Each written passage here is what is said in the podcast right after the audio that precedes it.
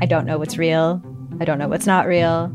Limited Capacity is a collection of 6 darkly amusing stories about the mysterious ways we interact with the internet and with each other. There's something going on with him. It's like an act. I don't trust him. What? You're staring at me like I should say something, but I don't really know what to do here. That's the whole name of the game. Don't talk about how the town isn't real. You understand?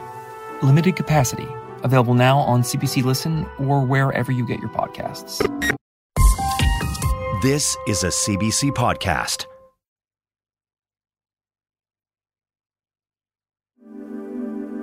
Hey, folks. Jeremy here from the Sick Boy Podcast. I want to just put a quick little announcement at the top of this episode by saying we have this episode, spoiler alert, is partly the story of what happened to me. I'm now out of the hospital. I'm doing much better. So we talk about my hospital experience. But at the tail end of this episode, we have a very, very important conversation. A conversation that is important to me on a very deep personal level. We speak with a member of the CF Canada team about the importance of a new drug that is being cycled around in the media right now called Trikafta. And this drug could literally change lives in ways that words could never describe. In particular, people living with cystic fibrosis who have the most common genetic mutation form of the disease, which includes myself. So if you listen to anything this episode, I implore you, listen through to the silly story of me in the hospital and my fears and phobias of needles. But if that's not doing it for you, just take a moment, skip on to the 50-minute mark, and listen to our conversation with Kim Steele from CF Canada, because we need your help. We need your help to help get a life-changing medication into the hands of the Canadians who need it. And you can play a role within that, and it would mean the fucking world to me. So if you've been listening to this podcast and you're a fan, please make sure you listen to that tail end of the show. Love you all. Thank you all so much for your support, and I hope you enjoy this week's episode, and we'll see you on the other side. Welcome to Sick Boy, a podcast that talks about what it's like to be sick. This week, the guys recap Jer's brush with death, and with guest Kim Steele, explore a possible breakthrough in CF treatment. Let's talk about it.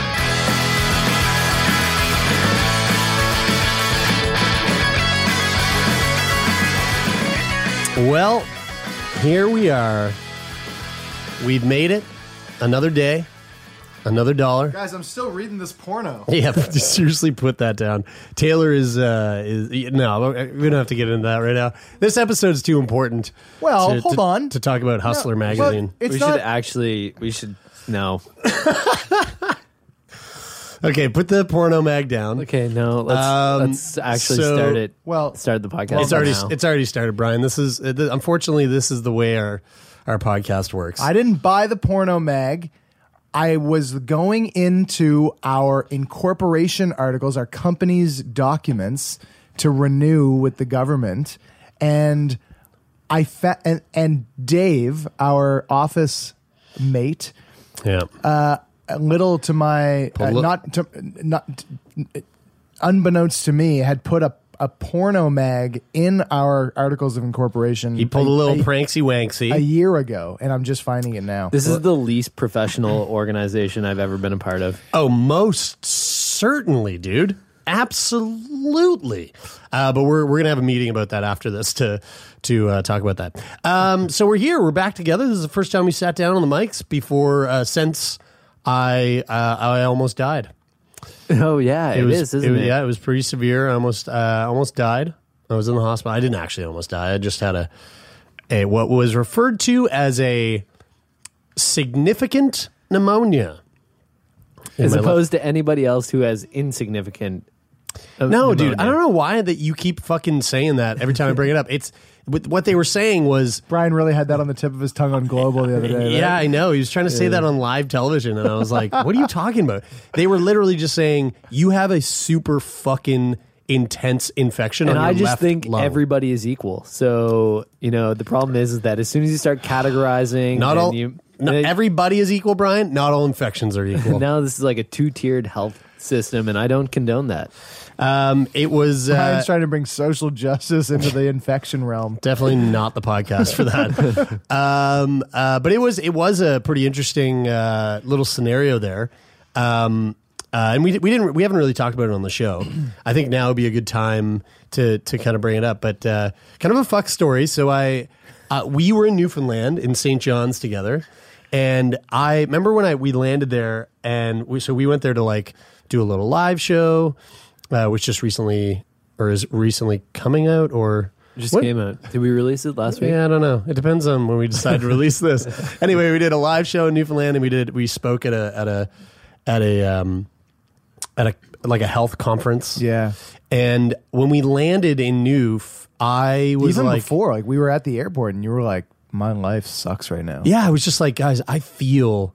like I'm getting sick. And this is not the first time this has happened. I was going to say, you almost always call it when you get sick. I think you do, always. Every fucking time. Every single time you've always been like, guys, I'm about to get really sick. And I'm like, what is it? How do you know? What do you feel? And you're just like, I don't know. I just know. And you're always right. It literally is spidey senses. I think you will yourself to be sick. But then you took some, you took like some Advil or Tylenol or some shit, and you were like, oh, actually, I feel pretty good now. Well, here's what's interesting. So what I was feeling in my body was what I think was like what you feel when you get a fever. So like the body aches, the kind of like that weird throb. And so I don't ever take Tylenol or Advil, like ever. Even if I have a headache, I'm just like, oh fuck, I got a headache. Like it's not because I'm like anti pain meds. I just don't think about it. Yeah. And I was like, man, I feel achy. I feel like fevery. And either Becca or Bridie was like, babe, you should take some Tylenol. And so I popped a couple of Tylenol, and it was like night and day. I was like, oh my god, I feel amazing. Yeah. I feel so much better. But that was a very short term kind of thing, because what happened was we were there, Newfoundland was fucking awesome, but like every night I was kind of like, I'm calling it quits. I wasn't really down to like hang out too late, party, which is like that's more of you guys than me usually. Like I'm usually always down to stay out. And then you guys flew home, and instead of flying home, I had bought tickets to see Big Thief in Boston with my girlfriend and a couple of pals who I've recently got into, because I've heard them in your car. Dude, they're so good. They are good. Yeah. If you don't listen to Big Thief, you should really check it out. It's just beautiful, hauntingly beautiful. UFOF is the album. That was an album they dropped this year, and then they dropped another one this year. Yeah, it's good. Two Hands. So anyway, flew down to Boston. Two hands through two thumbs. Man, I haven't listened to Big Thief yet, and I feel like I've been robbed of an experience. It's good. It's really good. It is so good. I feel like there's like I'm like they've stolen something from me. You know, like an experience joke. That I've been waiting to have. It's like, a terrible, objectively bad joke. Yeah. It's almost criminal that I haven't listened to them yet. No. Your sense of humor is criminal. I feel like I'm going to go to jail. We're losing subscribers by the minute. But when we were still in Newfoundland, Jer, you were saying, we were talking about how we might have to cancel our live show that was supposed to be in Newfoundland. The following Thursday. Oh right, because we had a huge fundraiser for Sick Wish lined up in Halifax. Yeah, like we were in Newfoundland already, so it was like the live show here. Like we're fucking here already. So like, barring you passing out and needing to go to the hospital like on the spot, we were going to do the show. But we were talking about having to cancel that show, and we kind of talked about it, and then you kind of felt like you were coming around with your health Jake, a little bit. Yeah, and so we decided, okay, we're not going to do that. And then you took off to Boston, and we went home. I flew to Boston, landed in Boston that night. The night I landed there, went to see Big Thief. After the show, it was like 10 p.m. And Becca and our pals were like, let's go get some beers. And I was like, I got to check out. I got to go straight back to the Airbnb. So I left everybody, went to the Airbnb, passed out immediately, woke up super early the next morning, and was like, I have a hardcore fever. I know it. So I woke back up. She went to get a thermometer, brought it back. Of course, I was like, I was. What's a high fever? 104. I think it was like 105. Like it was funny. It was like, I just, isn't 102 like not good? I feel, I don't know. I think that's like baseline. I know if it's over like 30, if it's over 38.5 or if it's over 39, like that's bad, but 98 degrees, you know what I'm saying? Nick Lachey. Right. Yeah. If you're over 100 degrees, you're like, you're fucking burning up. Baby, bye. And so I think that's NSYNC. And so it turns out I did have a fever. And I was in Boston, and I had travel insurance, but I was kind of tripping. Like I was like, okay, is it really covered? Yeah, because like if I go to urgent care, my mom was like, maybe you should go to urgent care, or like you should just come home. And I was like, well, if I go to urgent care, and even though I have travel insurance, like, is there a possibility that they could go, well, like pre-existing condition, like it doesn't really cover it. And just like travel insurance in general, it's like pet insurance. I feel like I've had pet insurance, but every time I've needed to fucking use it, they go, "We don't cover that." Man, dude, yeah.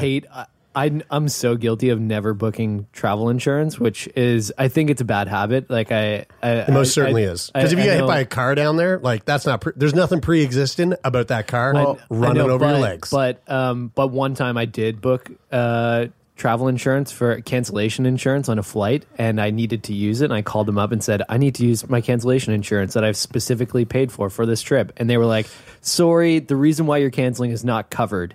Right. And I didn't get the money back. And you're like, what? And I'm like, shouldn't it not matter at all? It's not cancellation ** insurance. Well, it is. It is. But also I think there's value to travel health insurance. Sure. That is it's especially kind of like, especially for me or anybody, like if you shouldn't be going to. So for you because you got fucking CF. Well, maybe not with the CF stuff. Did you find out at all if you would have been fucked? It's a lot of small print. I got to talk to the CF clinic to like actually figure it out. See, honestly though, if I was in your shoes, if I had the choice of like knowing I could either go to the hospital or get on a plane and fly home, I would get the fuck home. Like I would never take the risk because I feel like they're looking for a reason to not have to pay. I think I texted you and you were like, dude, just fly home. Yeah, definitely. I did, yeah. And so that's exactly what I did. Because you'd be in a waiting room and shit anyway. Yeah. Like the difference would be what, like 5 or 6 hours difference? Yeah, so I booked a flight, immediately flew home,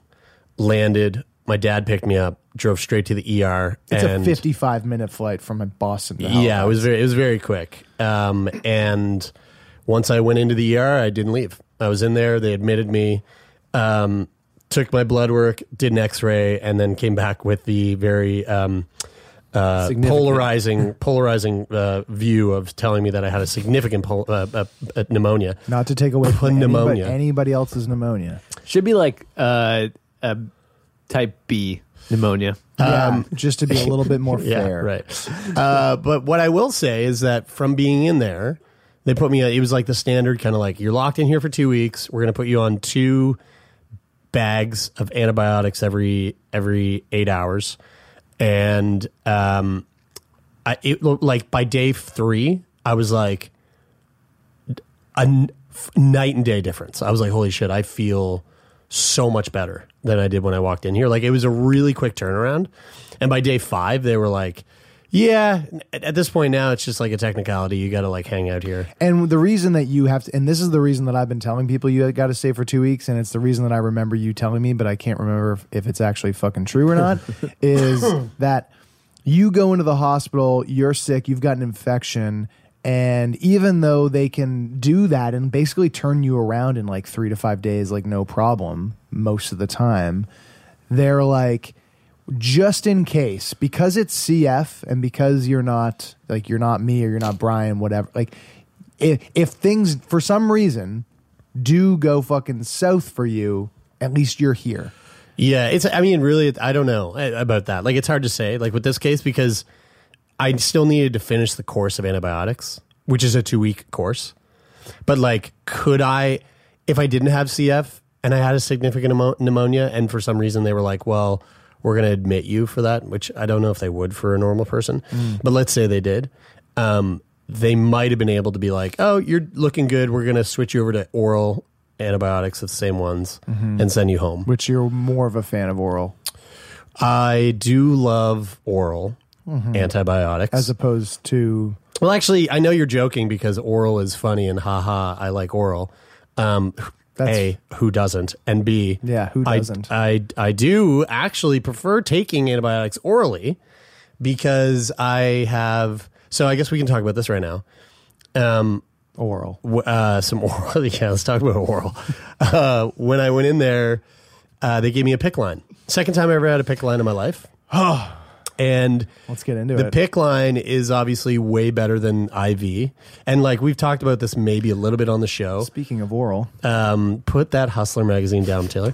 I hate that we have that. Right? It's not by choice.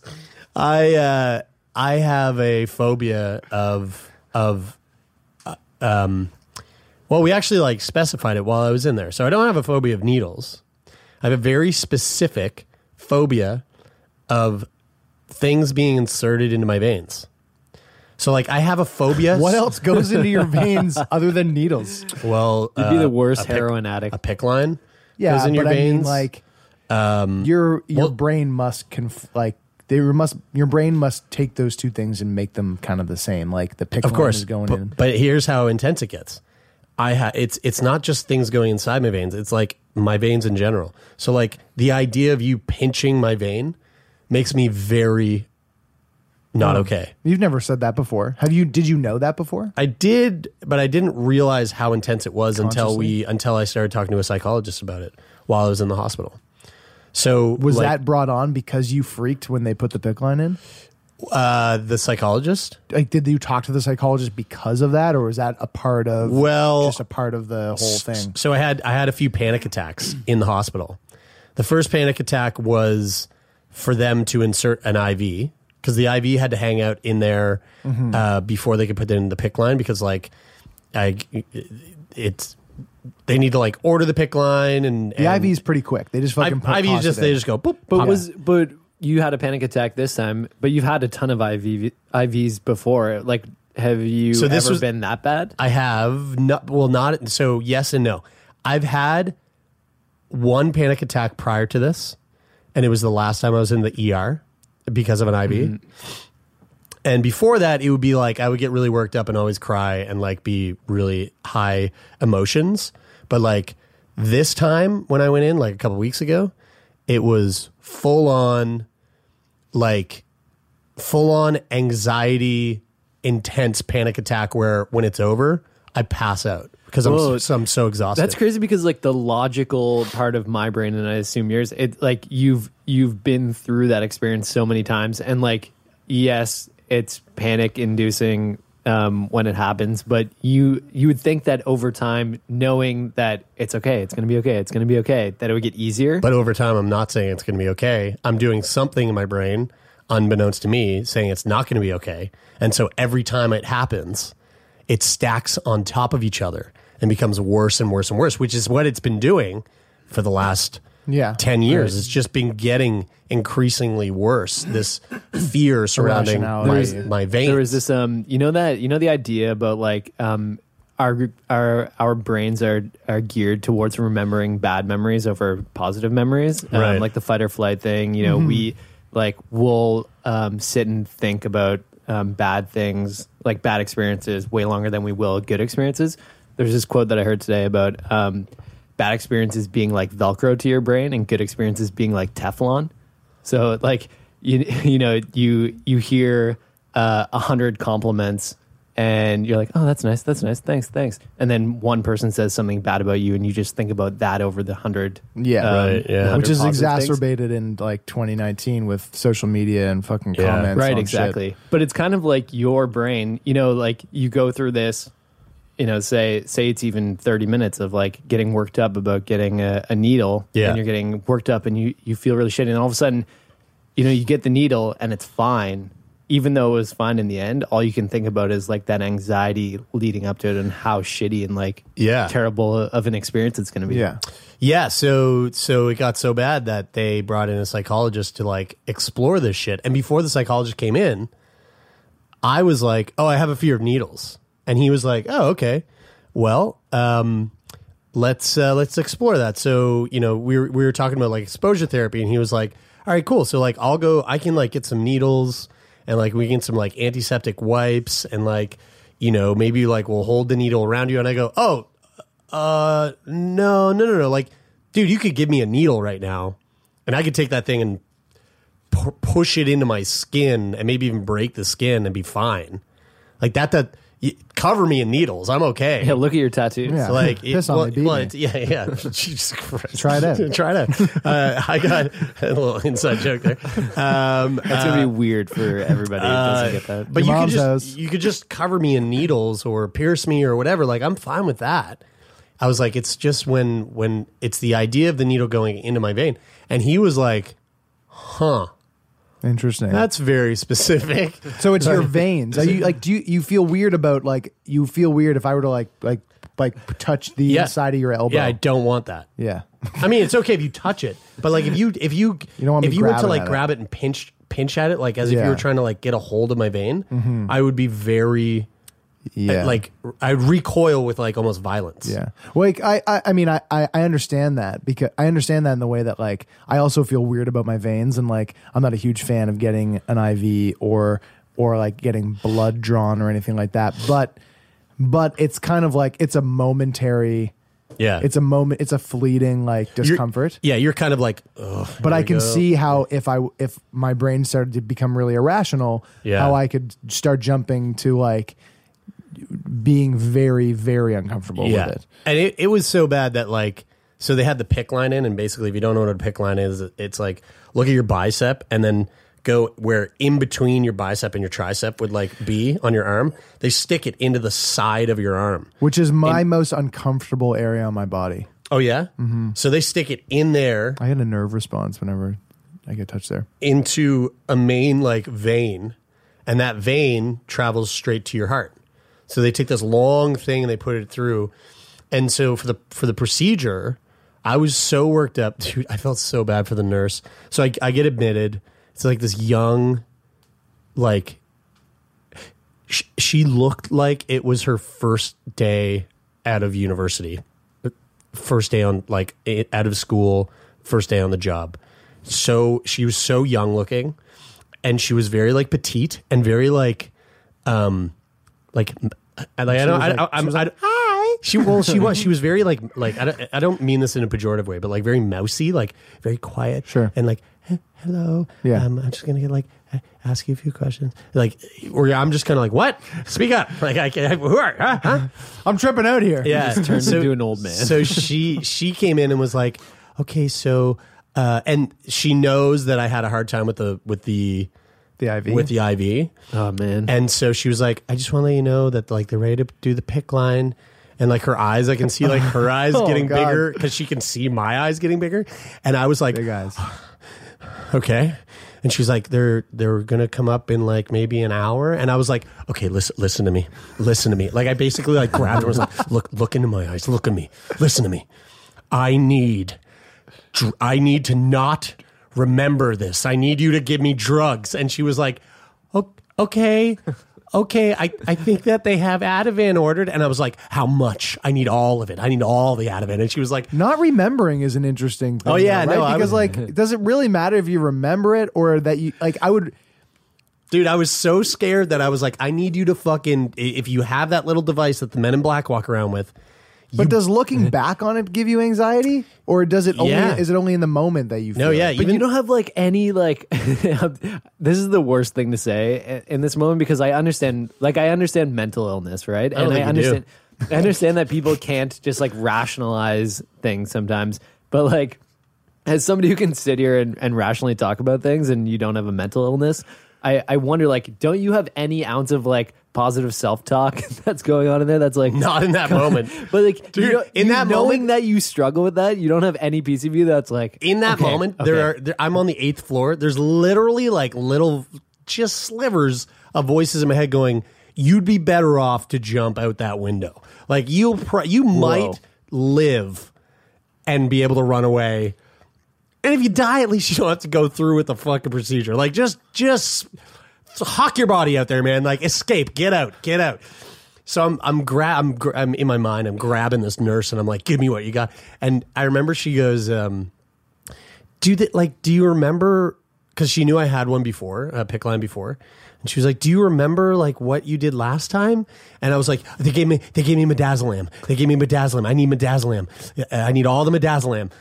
And midazolam is like this. You need your whole store of midazolam. She was like, "Okay, I'm gonna go talk to the doctors." So she like left. Midazolam is it's kind of like an anesthetic, I guess, anesthetic. Yeah. Anesthetic is like shit that that's like a sleepy time. Yeah, right. So it's kind of like an anesthetic. It's like a sleepy time. But from what I recall, there's specifically, it doesn't knock you out, but it erases your memory. So it prevents you from creating new memories once you take it. That's scary. But the worst part then is still there, which is going through it. But not if I don't remember it. Hold on. This is where my brain is at. Okay? What you really need is David Goggins. Like, you need David Goggins to walk into the room and just motivationally coach you through the experience. Yeah. Dude, I was there when he took it out. I was of no help. He was no help. So because you're not David Goggins. So what she did was she went and got... I'm almost as good as fucking David Goggins. Dude, that guy is too much for me. She went and got she got midazolam ordered, and then I took Ativan, and she brings it in. And she gives it to me subcutaneously. So she gives it to me in like the fat of my arm. And I was like, how much is this? How much midazolam is this? And she was like, it's too much. It's 1 milligram. And I was like, okay. And I was like, how much is that? Is that enough? Like what? And she was like, it's a lot stronger than Ativan. I'm like, all right, I took one Ativan. I got 1 milligram of midazolam. Okay, I'm going to be okay. So she goes, they'll be up in like 1 hour. So 30 minutes go by and she comes in. She's like, hey, like, hello, hi, how are you doing? And I was like, I am fucked. I still remember everything. Like, I need more. I remember everything. I was like, I don't feel any different. And she goes, and I was like, I need more midazolam. So she goes, she gets another order of 1 milligram of midazolam and gives me another one. At what point is anybody going, is this guy just fucking gaming us right now for drugs? I don't think so, because I'm literally showing like, I'm in tears. I'm hyperventilating. Like, you're a trained actor. I am also that. Dude. Which is true. But here's the thing. She gives me another one. So she goes, all right, I've given you 2 milligrams of midazolam and you've taken an Ativan. And then she leaves and I immediately text my buddy, Andrew, and I go, hey. He's a respirologist. He'd be like, fuck, do not tell people that. He's an RT. He's a respirology therapist. So he's not a doctor. But that's very confusing. Yeah, I know. He's not a doctor, but he's an RT. So to me, he's a doctor. He actually spends time in operating rooms and like observes patients while they're under and like makes sure they're still breathing. He's also really smart. So super fucking smart. So I go, Andrew, what do you know about midazolam? And he goes, I work with it every day. Like I see patients use it every day. And I go, I've just taken 2 milligrams of midazolam. And a milligram of Ativan, is that enough? And he goes, that is a lot. And you should be so okay. You just need to let the drugs work. He's like, you just need to take some deep breaths, let the drugs work. And I'm like, okay. You need a coach. So I started, I need Dave Goggins. So I start breathing. Which, and I'm like, just for anybody who doesn't know David Goggins, and just toss that in the Google and or Instagram and just click on anything. He's a maniac. So anyway, they come up. They're like, all right, we're going to get you Jeremy Saunders. They take me. They bring me down to the procedure room, like the operating room. And it is like it's an OR. And they wheel me in. And I'm now at this point, I'm like, if we were to rate like the anxiety on like 0 to 100, I'm 99.9. Like I am over the roof, freaking the fuck out. And I'm looking at this lady. It's this woman who's going to do the procedure. And I'm looking at her like as if I'm pleading for my life. And I'm going, listen to me. They've given me this much.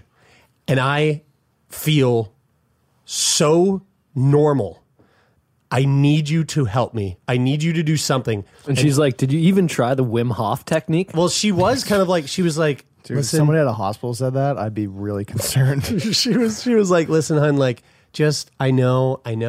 But like, you just take a couple deep breaths. Like, we'll just hang out. And I go, no. Like, I know, but we're beyond this.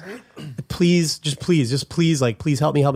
So she goes, 1 second. She goes into this other room with this like team of doctors. And then she comes back out and she goes, all right, I'm going to give you another milligram of midazolam intravenously and some fentanyl intravenously. And I was like, okay. Which is pretty crazy because it's a pain med.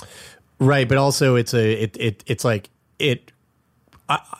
creates immediate opioid euphoria. Yeah, totally. So I think it's more so like, we're going to make you feel totally okay. Like nothing's going to matter. And that's what she did. She put the midazolam in and then the fentanyl, and it was immediately different. Well, after it all, I still remember the whole procedure. I was awake the whole time. I have memory of it all. I was talking to her the entire time. It was totally fine. Get up to my room, was pretty sleepy the rest of the day. I go back to Andrew. Andrew came to my room to visit, and I was telling him about the experience, and I was like, it's so crazy, like... It didn't do anything. And then I told Andrew, because I didn't, when I first texted him, I didn't tell him that they gave me the midazolam subcutaneously. And he was like, huh, that's super weird that they gave it to you through your arm instead of through your IV. Because he was like, it would take a long time for that to work subcutaneously, if it did work. And you've already got the IV in, so why not do it that way? Yeah, exactly. And I don't know if the nurses couldn't, like, if my little terrified mousy nurse would, like, I don't know if she could have, like, I don't know what that her role is. Like, she probably doesn't have the, she's probably not allowed to actually give me, like, intravenous midazolam, right? You know, because different nurses, depending on like if you're an RN or the other like designations or experience, or she's not a fucking anesthesiologist, right? You know, or whatever, yeah. or like the little red tape things. Or a physician. I have a question. If you're freaking out right before they do something like that, are you able to say no as a patient and like just have them stop? Yeah. So, like, because you were freaking out and you're like, no, I don't want this. Like, give me something. If you were like, no, stop this. Like, would they just have to stop? But in my head, I'm going, if I want to be better, I can't say no. Yeah. And they know. I'm just curious because, like, watching Grey's Anatomy the other day, spoiler alert for people who haven't watched the most recent episode. What? Maggie that show's still going? Dude, season 16. Oh my God. And the only reason I fucking know that is because I watch football every Sunday and I got to watch those god awful commercials. Right. And yeah, she was about to do an operation on this girl who was her cousin who looked exactly like her and the dad didn't want what a great storyline. And I was like, no. And she was like, no. And then. Sounds engaging. Yeah, the girl died. I cannot believe you choose to watch that over some of the things that you could be watching at home. Just saying. I don't know. I enjoy it. I get it. Yep. But I get it. But also, just saying. Yeah. Well, no judgment. There's so many people that heard me say that listening to this right now. I'm going, fuck you, Jeremy. But Grey's Anatomy. I don't know. There's a reason why it's gone on for so long. I mean, like, if you're gonna pick a medical drama, at least watch House. So I want to keep going on your story, Jer. But quick interjection there too. So I went to the hospital with my mom the other day because she was like randomly really sick. And I took her to the emergency room. Yeah. It was in the middle of the day. I can't remember what day of the week it was. But it was a Friday. We were about to go and do some work, and then you had to jet. Yeah, that's right. So I went to my mom got like pretty sick. Like she was throwing up, and she just had a dental operation. Right. Done, and she was worried that she was having an allergic reaction to the penicillin. Wow. So, but there's this, she has been allergic to penicillin. She was taking amoxicillin, which apparently you're not supposed to do, but I was actually doing this research about penicillin allergies, and apparently... Oh, lots of people have it. But apparently they're not... There was a Harvard medical review done, and apparently a lot of penicillin allergies are actually misdiagnoses.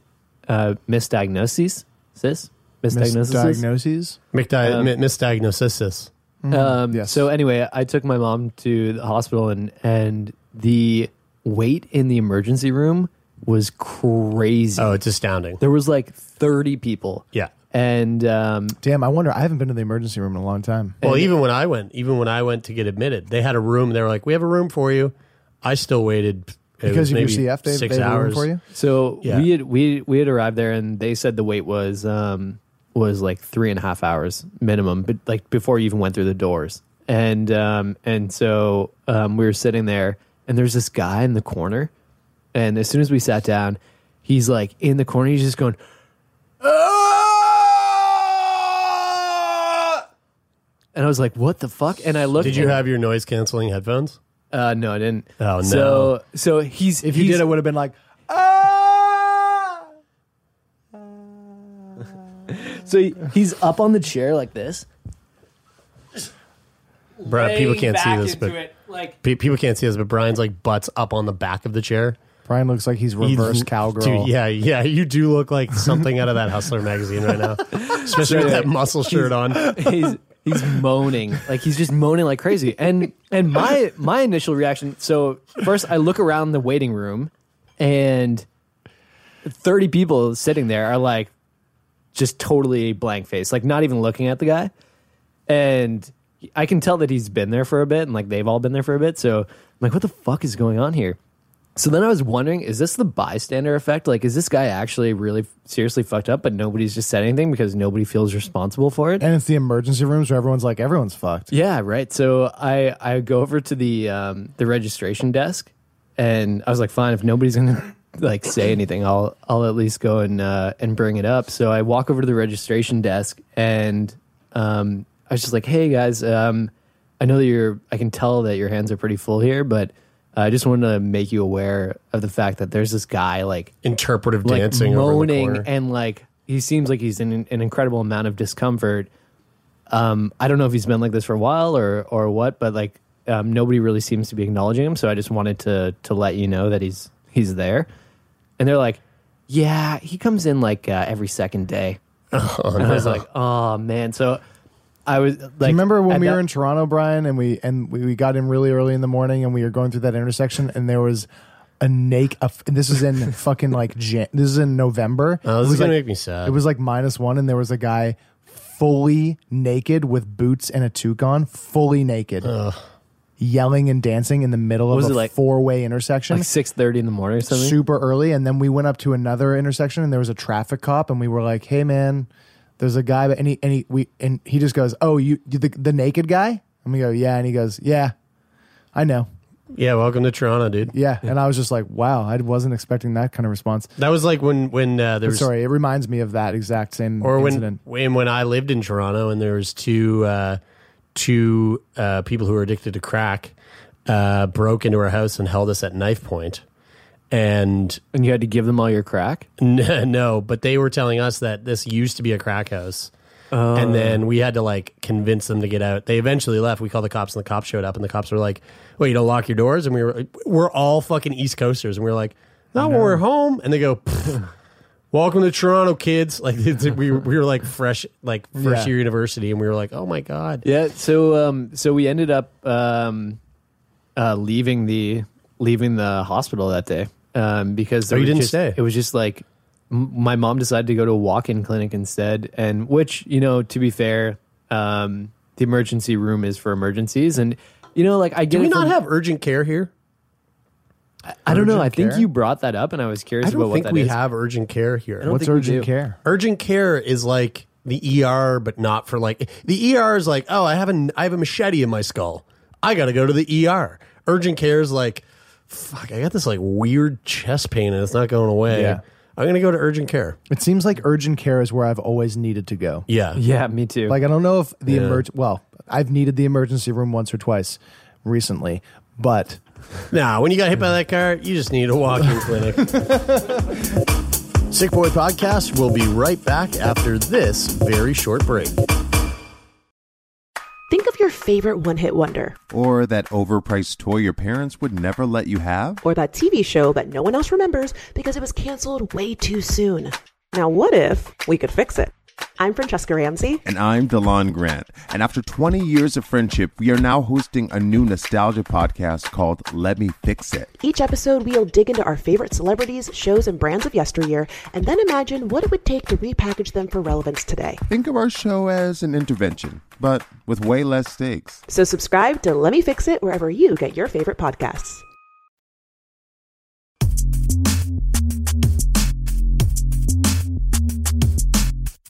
Hey folks, let me tell you about a little thing called HelloFresh. HelloFresh makes conquering the kitchen in 2019 an absolute reality with deliciously easy recipes. Now, if you're anything like me and you are very aware that you are going to die soon, which you most certainly are going to die, then you know you don't want to waste your time meal planning and grocery shopping. Well, that's where HelloFresh comes in. They step in and do all that garbage so you can get back to doing more of what you love while you're still alive. And hey, if you're a lazy POS like I am, don't worry about it. Most meals come together in 30 minutes, and they call for less than 2 pots and pans and require minimal cleanup. Now, when I say HelloFresh changed my life, I actually mean it literally changed my life. If you can, try to get your hands on my favorite, the pan-fried gnocchi, which I recently found out is actually pronounced gnocchi. Gnocchi. With roasted squash and ricotta.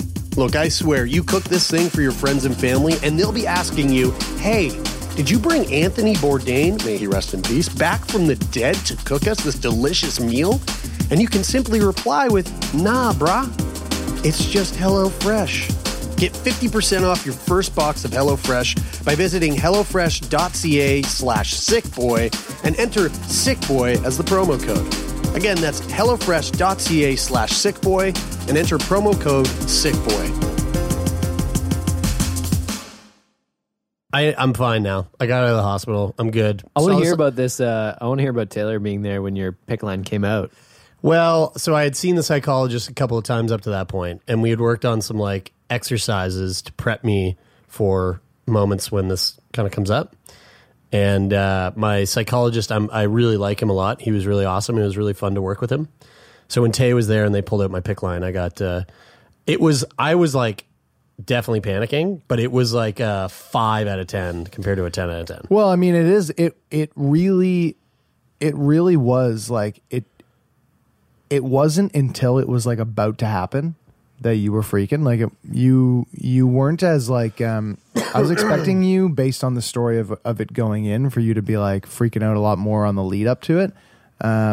But they came in and basically said, hey, if you want to go home today, like I was visiting you and I didn't know you were supposed to go home the next day. Yeah. And they kind of sprung it on me. They were like, you can go home. We just got to take that PICC line out. And I was sitting in the room there and I was like, oh shit, I want to stay for this. And I was kind of like, don't stay, dude. Yeah, and I was like, no, I'm definitely staying. I was like, get out of here. And my first thought is like, and I asked Jeremy, and I knowing that I didn't want to assume that I could do it, so I asked him. I was like, yo, is it like, how do you feel about me filming this? Like, is that a no-no for you, or because it is fucking really serious for you? I said no. Or is it? I was going to say, please. No, I said no. I was like, I don't know, man. Yeah. I really like don't feel comfortable. But it's good content. I know. That's what I said. But then I was like, all right. I was like, that's fine. Whatever. So then. I just, you know what? I don't want to look back at how, because it's so cringy to even think about the fact that even that you were there. The fact that you were there and you had to like come up and I really appreciate it, actually. Like, it was very helpful that you came up and were like, hey, it's okay, buddy. Like, well, dude, like there was no way I could like stay away from you, because like I would have felt like the biggest prick in the world if I just saw one of my best friends like basically like teetering on the edge of insanity. You know what would have been really funny though is if you filmed it anyway, and then I would have been like, shut up, god damn it, I will next time. So I want. Watching him do it, so the nurse comes in. The nurse comes in, and the nurse is like getting some stuff ready, and like the nurse is like really, really meticulously cleaning, like doing like antiseptic cleaning around the like the where the PICC line is, and like the adhesive that was like around the line on the inside of his bicep, and the whole time she's doing that, it's like a slow incline up to Jer's like. Dude, that must make you, when she's cleaning around there though, and like she's kind of like touching the area and you can like almost feel the needle moving around. Was that like fucking with you? Is that? Oh dude, I hate it. Which she's they probably doing it to soothe you a little bit. Well, also they have to change that dressing every like couple of days. So every time they went to change the dressing, I'd be like, holy fucking fuck. Like they got to unclip the thing, pull it out. Like it's a whole fucking process. I do want to say it's not funny that you have to go through that. No, like it sucks. I feel like we should agree that next time no matter what, we film it. It's sort of funny in hindsight. Exactly, but that's what it's funny. It's not funny in the moment. No, it was not funny at all. Sad in the moment. Scary. I was very like, this is horrible that you have to go through this. Yeah, mm-hmm. So the nurse is prepping it, and then once she's done prepping it, and it's like time to do it. Now it's like really ramping up, and Jared's like, he's taking heavy breaths. He's like he's starting to like shake, and in my head I'm going, does this fucking woman like know what she's doing? Has she done this before? Is this her first time pulling? I don't know her history. I don't know what she's done before. Is this her first day on the job? I have no idea. What if she pulls it out and it gets stuck? If it gets stuck, is she going to keep pulling? Because I watched a video and it said, when you're pulling it out, if you get any tension, you got to stop immediately and call a physician. Does she fucking know this? You watched a video on it? Yeah, because I was trying to prep her. This was all part of the, like, this was part of the exposure therapy. I just picture you going into that monologue while Taylor's standing there and she's standing there. No, well, that's my head in the moment. I had my ass on the chair across the room because I was like, well, I don't want to make you feel crowded or anything like that when this is fucking happening. But then, you know, it started to get pretty fucking for real, and you were breathing really heavily, and you were like hyperventilating. You kind of started to cry a little bit, and I was like, oh fuck. So I went over and just like put my hand on his shoulder and was like, you can do it, man. Like it's all good. Like it's all good. She's taking care of you. It's all good. And like you're in like full freak out mode now, and she's like. I'm going to do it. And you're like, oh, fuck, she's not going to do it. And I'm like, holy shit, this is so intense. And then Taylor kicks in. He's like, I got to distract him. So he fish hooks me with his finger. And I'm like, what the fuck, Taylor? And he's like, come on, buddy. Yeah, come on. Yeah, come on. Yeah. And I was like, what are you doing? I started yelling cowboy noises. And then she just pulls it out. And she pulls it out. Dude. It's long. Dude, it's probably what? It's probably 18 inches long. Yeah. No.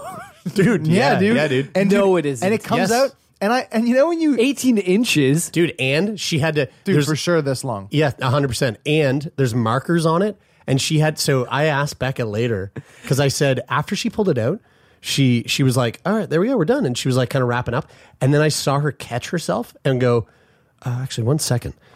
She wasn't talking. She was like talking to herself. She went, oh, 1 second. And she grabbed the thing and looked at it and was like, 36. Okay. And puts it down. And I was like, she read like a number on the fucking thing. And Becca goes, oh yeah, she was just reading the measurement of it to make sure that nothing was left inside you. And I was like, oh my God. Yeah, it's super long. God, I didn't know that. It's like a magic trick, just pulling it out. You know what taking it out reminded me of? Have you ever been wearing like a sweater and then you see like a little tiny, like maybe like a centimeter of a hair sticking out, and you pull the hair, but the hair ends up being like 10 inches long. It was exactly like that. And it goes like, and there's no sound to it, but like it just kind of like slides out of the material of your sweater. Yeah, it just slipped out so silent and at the very end, I know it didn't make that sound, but I imagine it just went like just a little like it's out. Yeah, exactly. It was so gnarly. You know what? One of the most visceral things I've heard in a long time was, did you guys listen to the Joe Rogan podcast with Artie Lang? Oh, dude. Yeah. I'm not all the way through it, but it's crazy. Did you hear the bit where he's talking about... He's like an Anthony Kiedis. He's crazy. Fucking character. He's struggled pretty hard with addiction. He would be a dream guest for me to have on Sick Boy. But he was talking about... snorting that line of glass. Oxy, Coke, and glass. Yeah. He didn't know that the glass was in there. And the sound, and he was like, it's like a zipper. Yeah. Oh, dude, I don't even... I literally... I got in, I was riding my bike, I was listening to that podcast, and I went into my apartment, and he was on that story, and I haven't restarted it yet, so I haven't heard that story yet. All right, listen, so this is the reason I wanted to do this recording. Was let's touch on like what happened and how I'm doing to give everyone a bit of an update. But while I was in the hospital, there was like a sort of like breaking news sort of thing, and I had a bunch of people. Well, first of all, I want to say thank you, huge thank you to all of the beautiful, sweet, kind messages that way too many people sent me on Instagram when I was admitted. It was super overwhelming. I still have like 99 plus requested messages that like I just haven't even looked at because Like hundreds and hundreds and hundreds of you, people that I don't even fucking know, reached out to just say very kind things like, you know, send well wishes.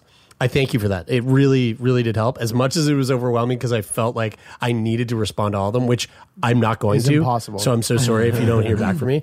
And another huge thank you to everyone who, there was like this trend of, and I didn't even ask for this, but people just sending me pictures of their dogs.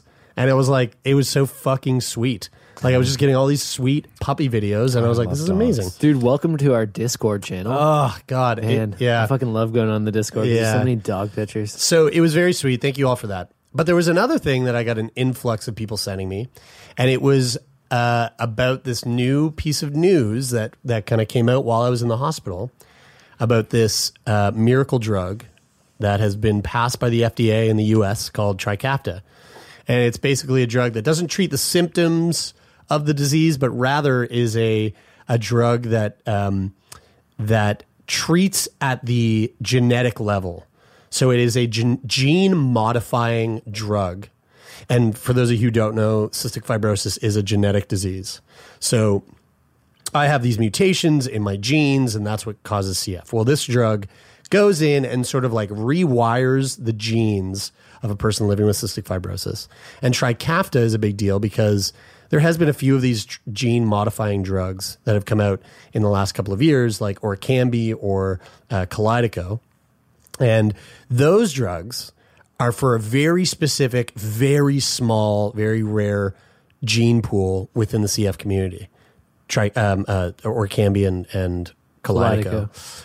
The thing that makes Trikafta really exciting is that the delta F508 gene mutation, which is the most common genetic mutation within CF community, which is the gene mutation that I have, Trikafta treats that mutation specifically.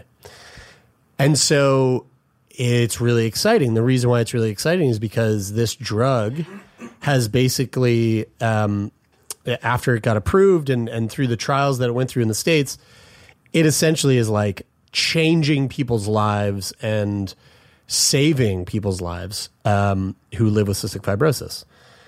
It's the closest thing that we have, and maybe the closest thing we'll ever have to like a cure. It's not a cure, but it's like the next best thing. We'll cure it someday, but for now, this is what we're working with. That's what we got. And so I had a bunch of people that basically wrote me and went, "Oh, you're cured, dude! Look at this! Fuck yeah, bro! Like, congrats!" You don't got CF anymore. Yeah. First off, no, that's not how it works. But secondly, yes, there's excitement and hope surrounding the fact that this drug has been created and that in the FDA in the US has approved it. But still doesn't mean jack shit because it currently isn't available in Canada, hasn't been approved in Canada. And even in the States, it hasn't been approved to a point where it's covered. So there's a lot of discussion surrounding what are the steps that need to take place to get this drug in the hands of the people that need it. It's this carrot dangling in front of the racehorse that he'll never really be able to get unless something physically steps in and creates change to give him the carrot, right?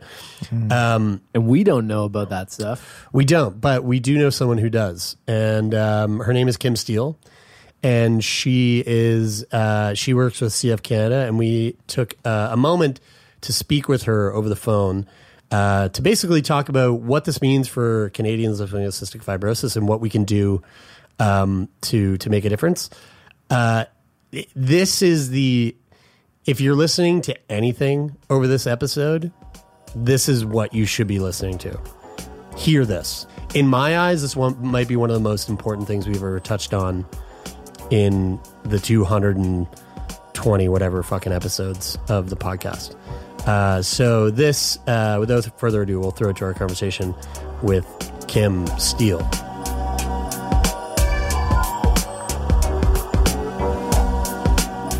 Here we are. We're hanging out with Kim Steele, the director of advocacy over at CF Canada. Kim, first of all, hello. Hi, how you doing? Good.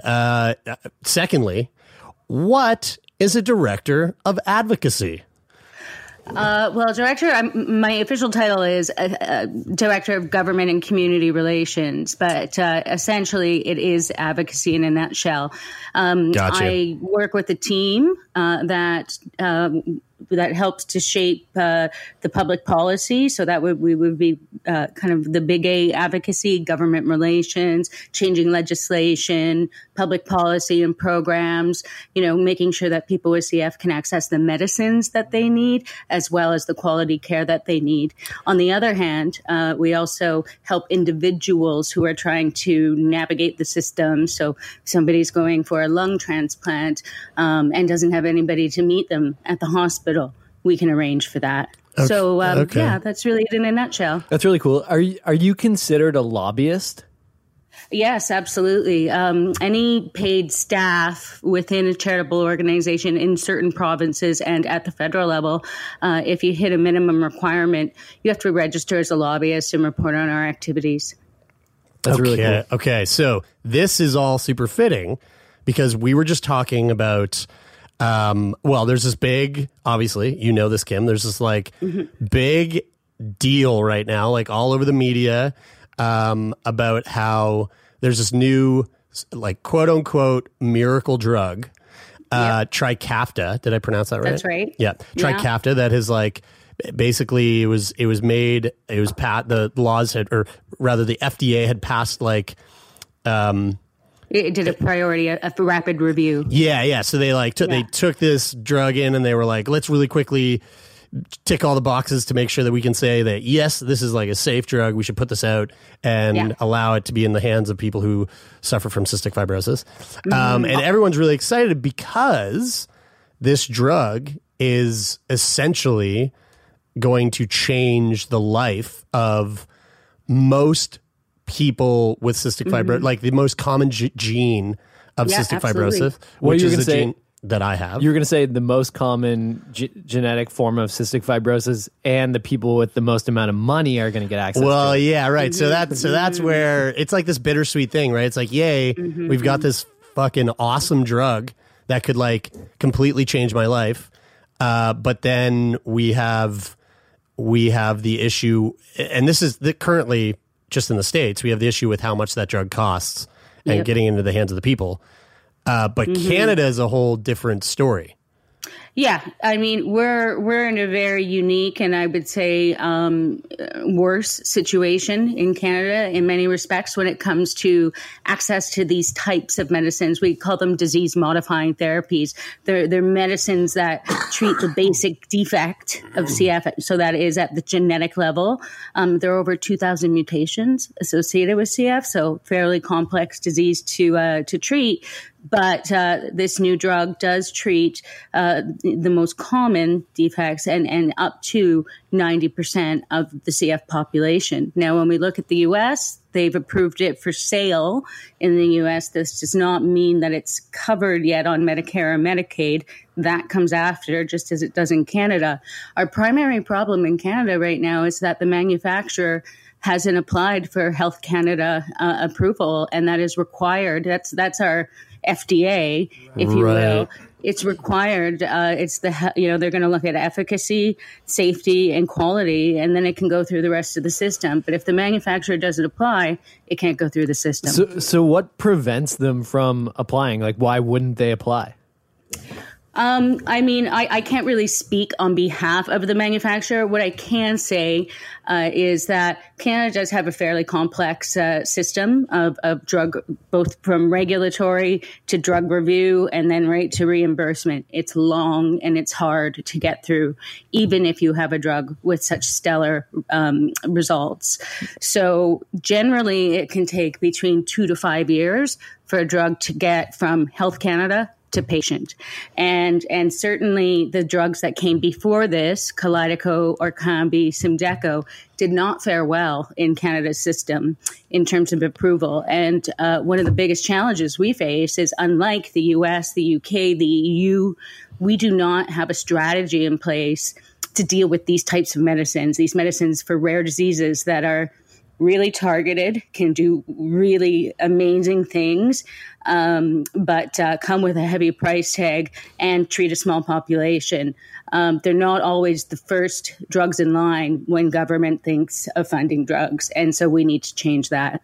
So, Kim, you kind of answered the question that I wanted to ask a little bit in the last few sentences mm-hmm. About, I was going to ask if Canada sort of like, if FDA sort of like sets an example for mm-hmm. Canada to make things a little bit easier to push through. The FDA approves a drug and then that sort of carries weight in terms of, or mm-hmm. or does it carry weight in terms of Canada's review process? But you said Kalydeco and Orkambi didn't really fare so well when mm-hmm. it came to the Canadian review. What is the reasoning there? Why they might face opposition in Canada but get pushed through and approved in the US? Yeah, again, I point to sorry, just a moment. I'll start that again. Again, I point to this need for a rare disease strategy, some kind of mechanism that looks at these tailored drugs and treats them and compares them to other drugs of their kind. So, you know, one of the things that keeps coming up in reviews for drugs for rare diseases, and this is not just in cystic fibrosis, is that there are small numbers in the clinical trials. Therefore, we can't project this onto the larger population. Well, we're a rare disease. Of course, there's going to be small numbers in the trials. And once you start getting down to the genetic, makeup of people, it's going to get even slimmer. So, a rare disease strategy would look at that clinical trial model and say, okay, we need to do better. We need to build trials that will still create good evidence. And then we need to follow people in the real world and see how the drugs are performing in them. And this is one of our challenges is our country and most of the provinces have said, well, we don't think these drugs perform good enough yet. So we're going to wait for the triple. We're going to wait for Trikafta. But these drugs perform well in some people. We don't know until they can try them. Do you think that because there's a higher number of CF patients with the Delta F508 that it might be a different story potentially for getting that approval?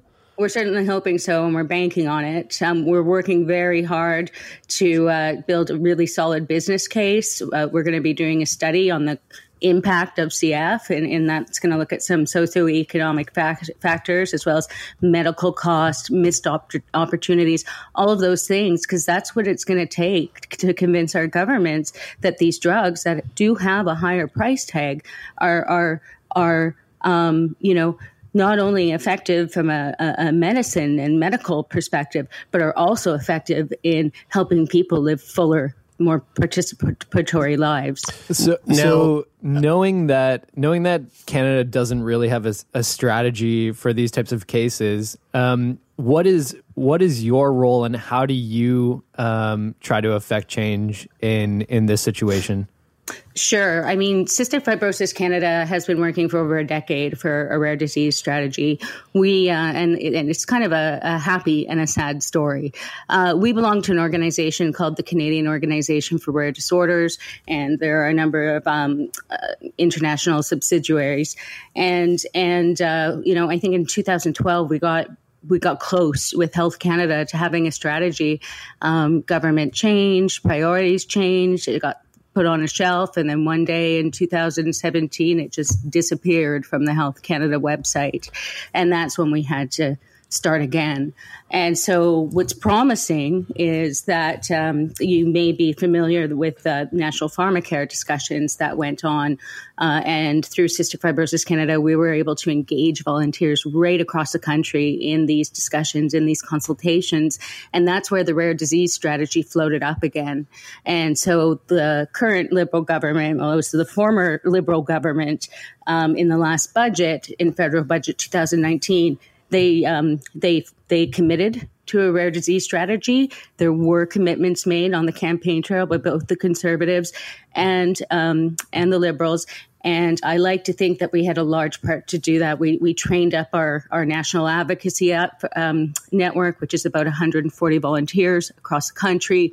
We gave them pre-election kits. We ensured that people were out there talking to the candidates, and we lobby. We take people to Queen's Park. We take people to legislatures across the country. We go to Parliament and we have those discussions. And we also do a lot of online campaigning to build awareness, not just within the CF community, but beyond. Is there something to be said about what about blackmail? Do we think that maybe taking some really hard, just going underground, like digging up some dirt? Yeah, digging it. Yeah, it's like maybe dig up some dirt. Like I just feel it'd be so much easier. But I will say this. I've been working very closely with a 36-year-old mom who's in a hospital right now in Vancouver. Who was on private insurance, receiving Orkambi, lost her private insurance benefits. Orkambi was working great for her. She lost it. The government wouldn't pay for it. She went from 69% lung function to 18%. She's now on the list. Holy fuck. Right? This happened in Canada. Yeah. And I just work, we work together, and she's just written an open letter to the Prime Minister saying, I don't want anybody else to have to go through this. So if that's not blackmail enough, if that doesn't get his attention to do this now and not later, I don't know what will. Yeah. So we have to keep the pressure on. And if you guys, if you want to go on, find some dirt. We'll pass it along if we find anything. Right? But really, we're trying to tell some really true stories about what's happening if Canada, because Canada doesn't have these drugs. It's one of the reasons we built a clinical trial network. We actually have what's called a naive population. And what that means is there aren't very many, because of our poor policies, there aren't very many people who have been on these modulating therapies. So there's 40 new therapies that are in the pipeline, and they're competitor products. It's very important in CF to have choice for many reasons. And we built this network partially so that these companies can come here and so that our people can try these drugs. Did you say 40? Like 40 gene modulating therapies? Yeah. Holy shit. I honestly I thought it was just Orkambi and those are the ones you hear about, and they're down the road, right? And they're all in different parts of clinical trials. But the reality is what's going to work for some people, even though they might be indicated for it, it might not work for another. Right. Interesting. So I kind of piggybacking off of the story you were just telling about the mom in the hospital, she loses her drug coverage. She's on Orkambi. And kind of piggybacking off of a previous question when we were talking about Trikafta having a bit of an advantage over drugs like Orkambi and Kalydeco because it treats such a common mutation. Does that also give it an advantage in the government funding, it being added to health plans being covered? Does it have more of an advantage because it treats so many more people? Well, there are a few things going in its favor. And one is, 90% of the population. But I think that also scares government a bit because of the price tag, right? That's just one rare disease. So what has to happen is that price will probably have to come down. The manufacturer will have to negotiate with governments, which is what they do all the time. But all the education around, if you give them this drug now, all the drugs that all those CF patients won't have to take. Because of taking the drug that helps them so much. Yeah, or less time admitted. This is exactly why we're doing that study, so we can tell that story. Well, how long, if I'm not sure, I don't know too much about Trikafta right now, but if somebody takes Trikafta, what do the costs look like for that, and how long do you have to be on that to realize the effects of it? Yeah, I can't speak on the medical side of things, but what I can say is how long it would take to kind of get to Canada and get through would be 2 to 5 years. Right. Even if we expedited the review. And that's why, again, we need a rare disease strategy. These are the types of drugs that need to get in, be fairly assessed, and very quickly get to the people who need it. And 2 to 5 years, that's 2 to 5 years that I might not have. That's exactly it. And it's an interesting situation that we're in right now in Canada because because we don't have great coverage of these other drugs. And you know, there's still education to do with government and perhaps even within our own community, that we can't just wait for this drug to come to Canada, because there are people who need medicines now, and we have to deal with the medicines that we have. Just to kind of hop on that, mm-hmm. what are we've heard what CF Canada is trying to do to make change, mm-hmm. for three like dopes like us who don't really know much about anything. Like, what can we do? Because it's true. Like I'll be really honest with you, Kim. Mm-hmm, when mm-hmm. the first article came out about Trikafta, mm-hmm. My excitement level was peaked at, like, out of 0 to 100, peaked at maybe mm-hmm. 2.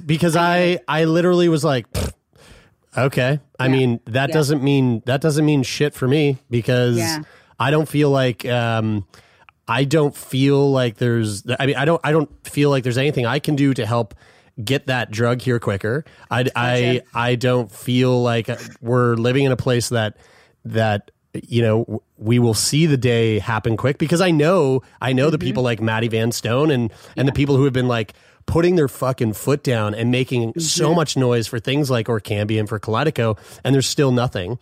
So what can the people like ourselves or our peers who aren't involved with CF Canada directly, what can we do to help push this forward? Sure. And I will say that even if you're not involved with CF Canada directly, we have a number of resources that you might want to use in any of your actions, facts, stats, that kind of stuff. We're always happy to share that information. And we do work with people who would rather work in a third party kind of way. You know, sometimes they can work in ways we can't. And mm-hmm. and we try to coordinate our efforts wherever possible to make sure that we're hitting at the right times, you know, supporting each other where we can, etc. Some of the things that you can do, you know, even just as what you're doing right now is use the tools that you have to educate people about, you know, Canada's broken system and why it needs to be fixed. Our medicines are here now. We can't wait 2 to 3 years for a rare disease strategy to be in place. We're going to miss people and we're going to lose people. And so we need people who have platforms to use their voices and be loud about the time is now. And here's why. I would also say we do on our website, we have a number of different things. We have a petition that we started during the election. It now has 30,000 signatures calling for a rare disease strategy. You know, if you ever wanted to go out and meet with either your provincial or your federal elected official, we could help you with that in terms of, again, fact, stats, briefing notes. If you want to do something, you know, a little more creative, you know, people have done rallies. We've supported rallies in the past. The important thing there is to make sure that everybody is on the same message, you know, and that's what we try to do at our end, is help to coordinate what some of those core messages might be. And I think, you know, social media is still a great way to influence the decision makers.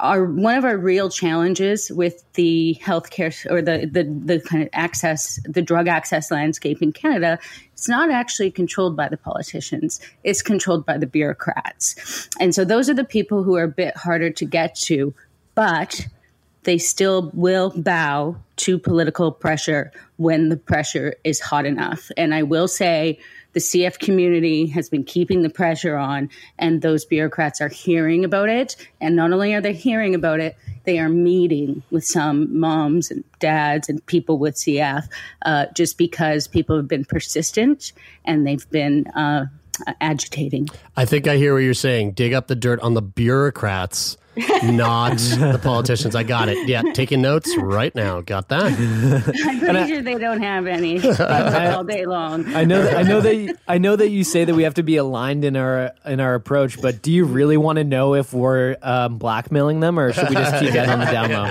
Keep it under the table. The last thing I wanted to touch on about the rare disease strategy is is I just want to understand better who would actually be in charge of putting that together. And because I imagine this spans far beyond just cystic fibrosis, and it seems like the rare disease community is such a vulnerable community in the sense that there's a smaller population of people that are affected by rare diseases. Therefore, their voice is quieter than maybe some other cause. So who?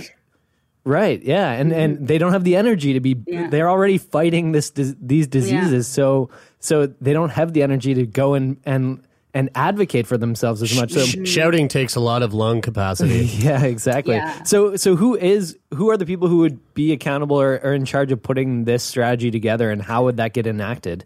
Sure. We're going right to the top on this one. So, for us, the Prime Minister made a commitment in his budget. He made a commitment on the campaign trail. Andrew Scheer made a commitment. So these are the people who need to charge their parties, whoever the new health minister happens to be and the health critic, to get it done. And one of the beautiful things about being in a minority government is that every party has to show up. They have to. This is a nonpartisan issue. The Bloc will show up for Quebec, but they're already working on a strategy. So who will be the mastermind?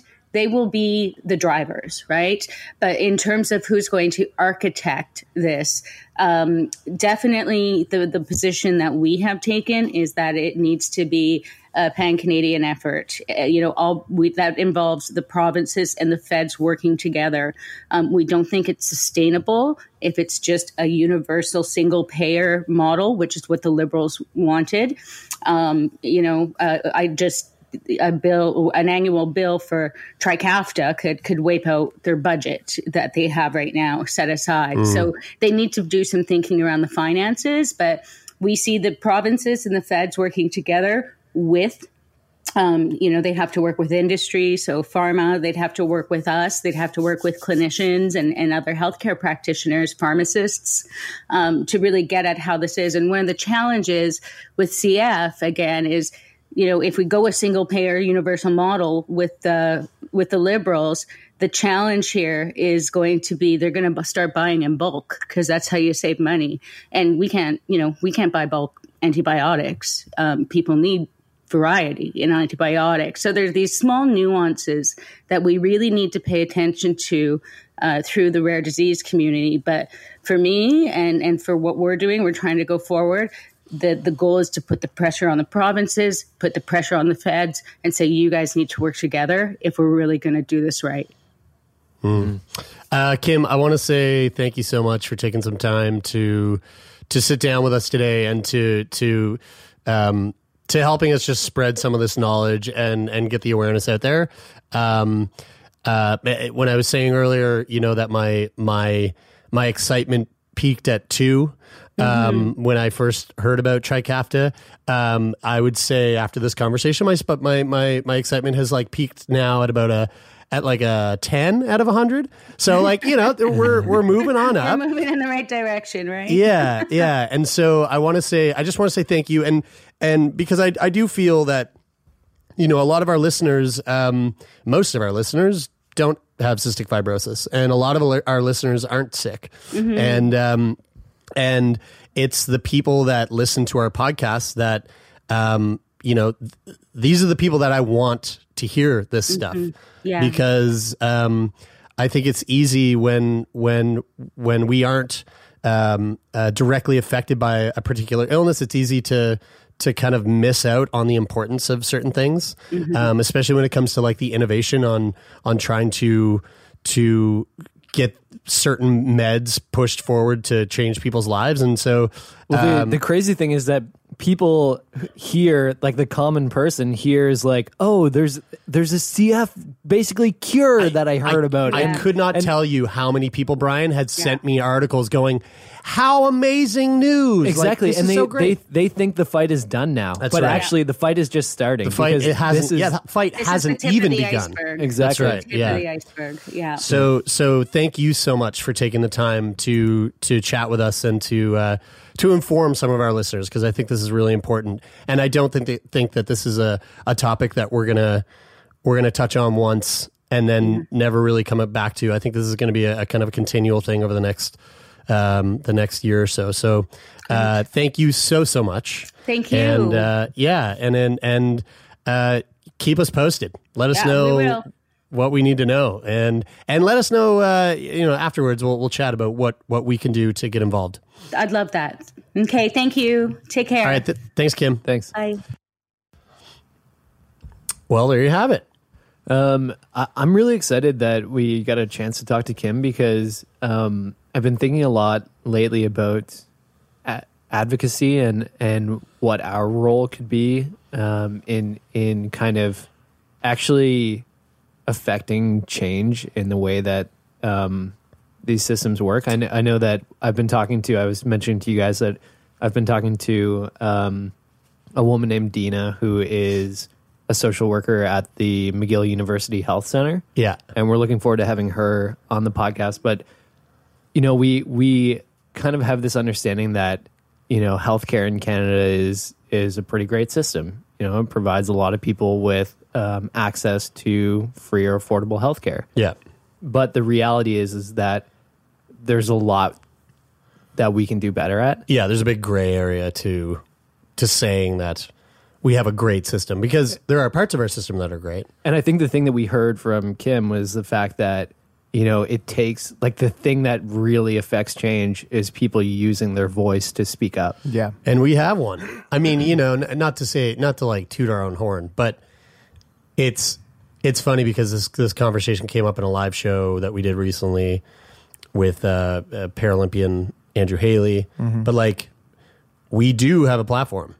We do have a voice that is a little bit louder than you know, your average Joe that you might pluck off the street. But I think the reason why, and I think the value in bringing this up and talking about it now is that it's not our voices, it's the fact that we have the ability to amplify others' voices, right? You know, and hear these experiences and talk about them and encourage the people who listen to this show to band behind us and yes, you know, move in the same direction and collaborate on actually changing the way that things work for the better. I agree, and that's the thing that excites me about this, and I think that's a value in bringing up and saying that to the people who listen. It's like, guys, we have the opportunity to coordinate and to come together and to actually make a change, which is why I think that the reason why I wanted to bring that up now is because we should send people to that petition to get them to sign it. Well, oddly enough, Brian, that petition link is right now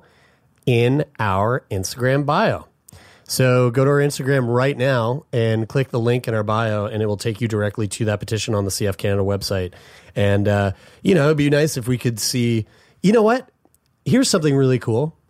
If every one of you listening, if every single one of you listening did that, we would likely bring that petition number up to pretty much the same amount of people that follow us on Instagram. Mm-hmm. So to see that petition go up by 10K would be pretty fucking cool. And all it takes is literally 45 seconds of your life. You have a phone, open your Instagram, at Sick Boy Podcast, click the link in the bio, and put your name and like hit submit, and then you're done. And like, and it's not, you know, that this isn't some fucking, like, you know, like, go vote for our podcast so we can win some fucking award thing. This is like, go put your name on something that could save my life, Jeremy's life, or somebody else's life, many other people's lives with CF, and kids that are being born with CF right now that won't ever have to fucking go through declining lung function like you have for 30 years. Yeah. And having fucking needles put in their arms. Yeah. Freaking the fuck out. Yeah. Save kids with needle fears. I think for this episode... It's not a needle fear. It's a vein... Save kids with vein fears. I think for this episode it'd be... it would be fair to not do our regular sign out and just basically ask the people who are listening right now to go and do that on our Instagram bio. Sure. Yeah. And then after that, say thank you, Donovan, because you are a part of this team and you're not here, but silently you're in the background and you are helping us create you're helping us put this voice, this loud voice out there. And not so silently. You just made it sound like that needle coming out of Jeremy's arm. Oh, God. Oh, wow. The pick line sliding out. What does it sound like? Do some research on that, Donovan. Watch a couple YouTube videos of people getting their pick line taken out. Whoop. All right. Well, with that, then, that is it for this week. I'm Brian. I'm Taylor. I'm Jeremy. And this is Sick Boy.